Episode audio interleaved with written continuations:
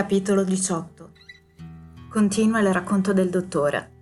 Fine del primo giorno di battaglia. Attraversammo più in fretta che potemmo il tratto boscoso che ora ci separava dal fortino e a ogni passo le voci dei pirati risuonavano più vicine. Presto ci giunse il rumore dei loro passi in corsa e quello dei rami spezzati mentre si aprivano un varco tra i fitti cespugli. Cominciai a rendermi conto che non saremmo sfuggiti a una vera e propria schermaglia e controllai la mia esca. Capitano, dissi, Triluni è un tiratore infallibile. Dategli il vostro fucile, il suo è fuori uso. Si scambiarono i fucili e Triluni, silenzioso e impassibile come s'era mantenuto fin dall'inizio del trambusto, Restò per un momento immobile a verificare che l'arma fosse pronta a dovere. Intanto, accorgendomi che Gray era disarmato, gli porsi il mio coltellaccio. Egli si sputò nella mano, aggrottò le sopracciglia e fece sibilare la lama nell'aria. E ne fummo tutti rincuorati, perché da ogni movimento del suo corpo si capiva che il nostro nuovo compagno valeva il pane che mangiava. 40 passi più in là giungemmo presso il limite del bosco, col fortino proprio davanti a noi.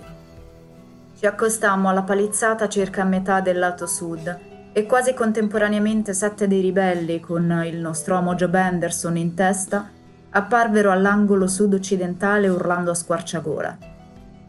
Si fermarono come sconcertati e prima che riprendessero, non soltanto io e il conte, ma anche Hunter e Joyce dall'interno, Avemmo il tempo di fare fuoco. I quattro colpi partirono in una salva piuttosto disordinata, ma riuscirono nell'intento.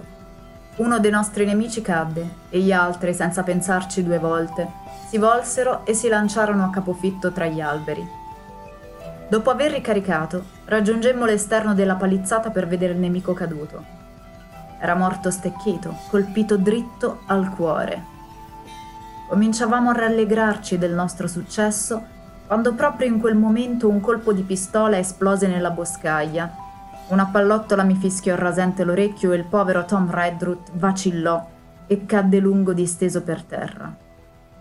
Io e il conte rispondemmo al colpo, ma non avendo nulla a cui mirare, probabilmente sprecammo solo della polvere. Poi ricaricammo e ci occupammo del povero Tom. Il capitano e Gray stavano già valutando il suo stato. A me bastò un'occhiata per capire che non c'era più nulla da fare. Senza dubbio la nostra tempestiva salva di risposta aveva disperso nuovamente i ribelli, perché senza subire ulteriori molestie potemmo sollevare il povero vecchio guardiacaccia al di sopra dello steccato e trasportarlo, sofferente e sanguinante, dentro la capanna. Il povero vecchio non aveva mai proferito parola di sorpresa, scontento o paura, e nemmeno di acquiescenza dall'inizio dei nostri guai fino a quel momento, quando lo deponemmo nella capanna in attesa che spirasse. Era rimasto appostato nel corridoio dietro il materasso come un troiano. Aveva eseguito tutti gli ordini in silenzio, bene e con risolutezza. Era il più anziano della nostra squadra di una ventina d'anni. E adesso era a lui, a quel vecchio domestico scontroso e servizievole, che toccava morire. Il conte gli cadde accanto in ginocchio e gli baciò la mano, piangendo come un bambino. Me ne vado, dottore, chiese. Tom, amico mio, stai tornando a casa. Avrei prima voluto dargli una bella lezione con il fucile a quelli là, replicò. Tom, disse il conte, Dimmi che mi perdoni, me lo dici? E vi pare che sarebbe rispettoso da parte mia, Conte? fu la risposta. Comunque, così sia. Amen. Dopo qualche attimo di silenzio, espresse il desiderio che qualcuno gli leggesse una preghiera. È l'usanza, signore, aggiunse, come per scusarsi. E dopo poco, senza dire altro, spirò. Nel frattempo il capitano, che mi ero accorto aveva il petto e le tasche incredibilmente rigonfi, aveva tirato fuori gli oggetti più disparati. La bandiera inglese, una Bibbia, un rotolo di corda robusta, una penna, dell'inchiostro, il libro di bordo e qualche libbra di tabacco. Aveva trovato nel recinto un lungo e spoglio tronco d'abete abbattuto e con l'aiuto di Hunter lo aveva addrizzato a uno spigolo della capanna dove i tronchi si incrociavano a formare un angolo. Poi, arrampicatosi sul tetto, aveva lui stesso spiegato e issato la bandiera. Questo parve dargli un gran sollievo. Rientrò nella capanna e si mise a passare in rassegna le provviste come non esistesse nient'altro. Ma nel frattempo continuò a tenere d'occhio il trapasso di Tom. E quando tutto fu finito si avvicinò con un'altra bandiera e, con reverenza, la stese sul cadavere. Non vi sentite responsabile, signore, disse al conte stringendogli la mano. Per lui andrà tutto bene. Non c'è nulla da temere per un marinaio morto compiendo il proprio dovere verso il suo capitano e il suo armatore. Sarà vera teologia, è un fatto. Poi mi prese in disparte. Dottor Livesi, disse, tra quante settimane credete voi e il conte che arriverà la nave di soccorso? Gli risposi che non era questione di settimane, ma di mesi. E se non fossimo stati di ritorno per la fine di agosto, Blandley avrebbe mandato qualcuno a cercarci, ma non prima né dopo. Potete giudicare voi stesso, aggiunsi. Eh sì, replicò il capitano grattandosi la testa pare di capire che pur riponendo la massima fiducia nella provvidenza, siamo messi piuttosto male. Che intendete dire? domandai. È un vero peccato, signore, aver perso quel secondo carico. Ecco cosa intendo, rispose il capitano. La polvere e le munizioni possono bastare, ma i viveri sono scarsi, molto scarsi talmente scarsi, dottor Livesi, che è quasi un bene avere quella bocca in meno da sfamare.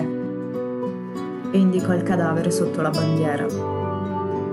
Proprio in quel momento, con un rombo e un sibilo, un proiettile passò sopra il tetto della capanna e piombò lontano nel bosco.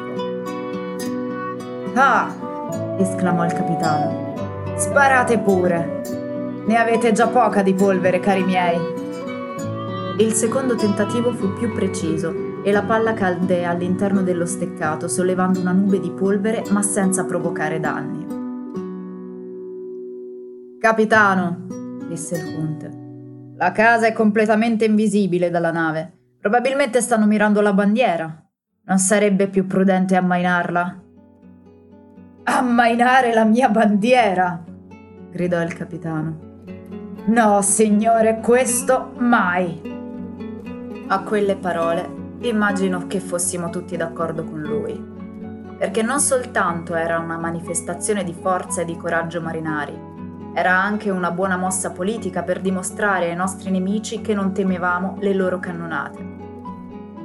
Continuarono a sparare per tutta la serata. L'una dopo l'altra le palle ci oltrepassavano o non arrivavano fino a noi, oppure sollevavano sabbia all'interno del recinto ma evidentemente erano costretti a sparare così alto che la palla ricadeva a peso morto e sprofondava nella sabbia soffice. Non c'era pericolo di rimbalzi, e sebbene una palla fosse penetrata nella capanna attraverso il tetto, sfondando il pavimento, presto ci abituammo a quel gioco violento, quasi fosse una partita di cricket. C'è una cosa positiva in tutto questo, osservò il capitano e il bosco davanti a noi sembrerebbe sgombro. La marea è calata di parecchio, le nostre provviste dovrebbero essere allo scoperto. Qualche volontario vada a prendere la carne di maiale. Gray e Hunter si fecero avanti. Armati a dovere, sgattaiolarono fuori dal fortino. Ma la missione si rivelò inutile. I ribelli o erano più audaci di quanto immaginassimo, oppure avevano una gran fiducia nell'abilità di Israel come tiratore. Infatti, 4 o 5 di loro erano indaffarati a portar via le nostre provviste e le trasportavano a guado fino a una delle lance che stava lì vicino, tenuta ferma controcorrente da qualche colpo di remo. Silver, a poppa, stava al comando e ognuno degli uomini era provvisto di un moschetto proveniente da qualche deposito segreto.